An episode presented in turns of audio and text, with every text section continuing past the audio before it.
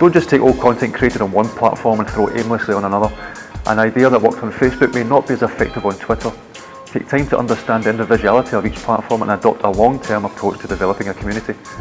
An effective way of winning small battles on social media is to create frequent, high quality and interesting micro content. This allows you to engage prospective customers and become influential in their decision making. Once enough small victories have been won and your regular content has a decent following, then it's time to implement a strategy and win the war.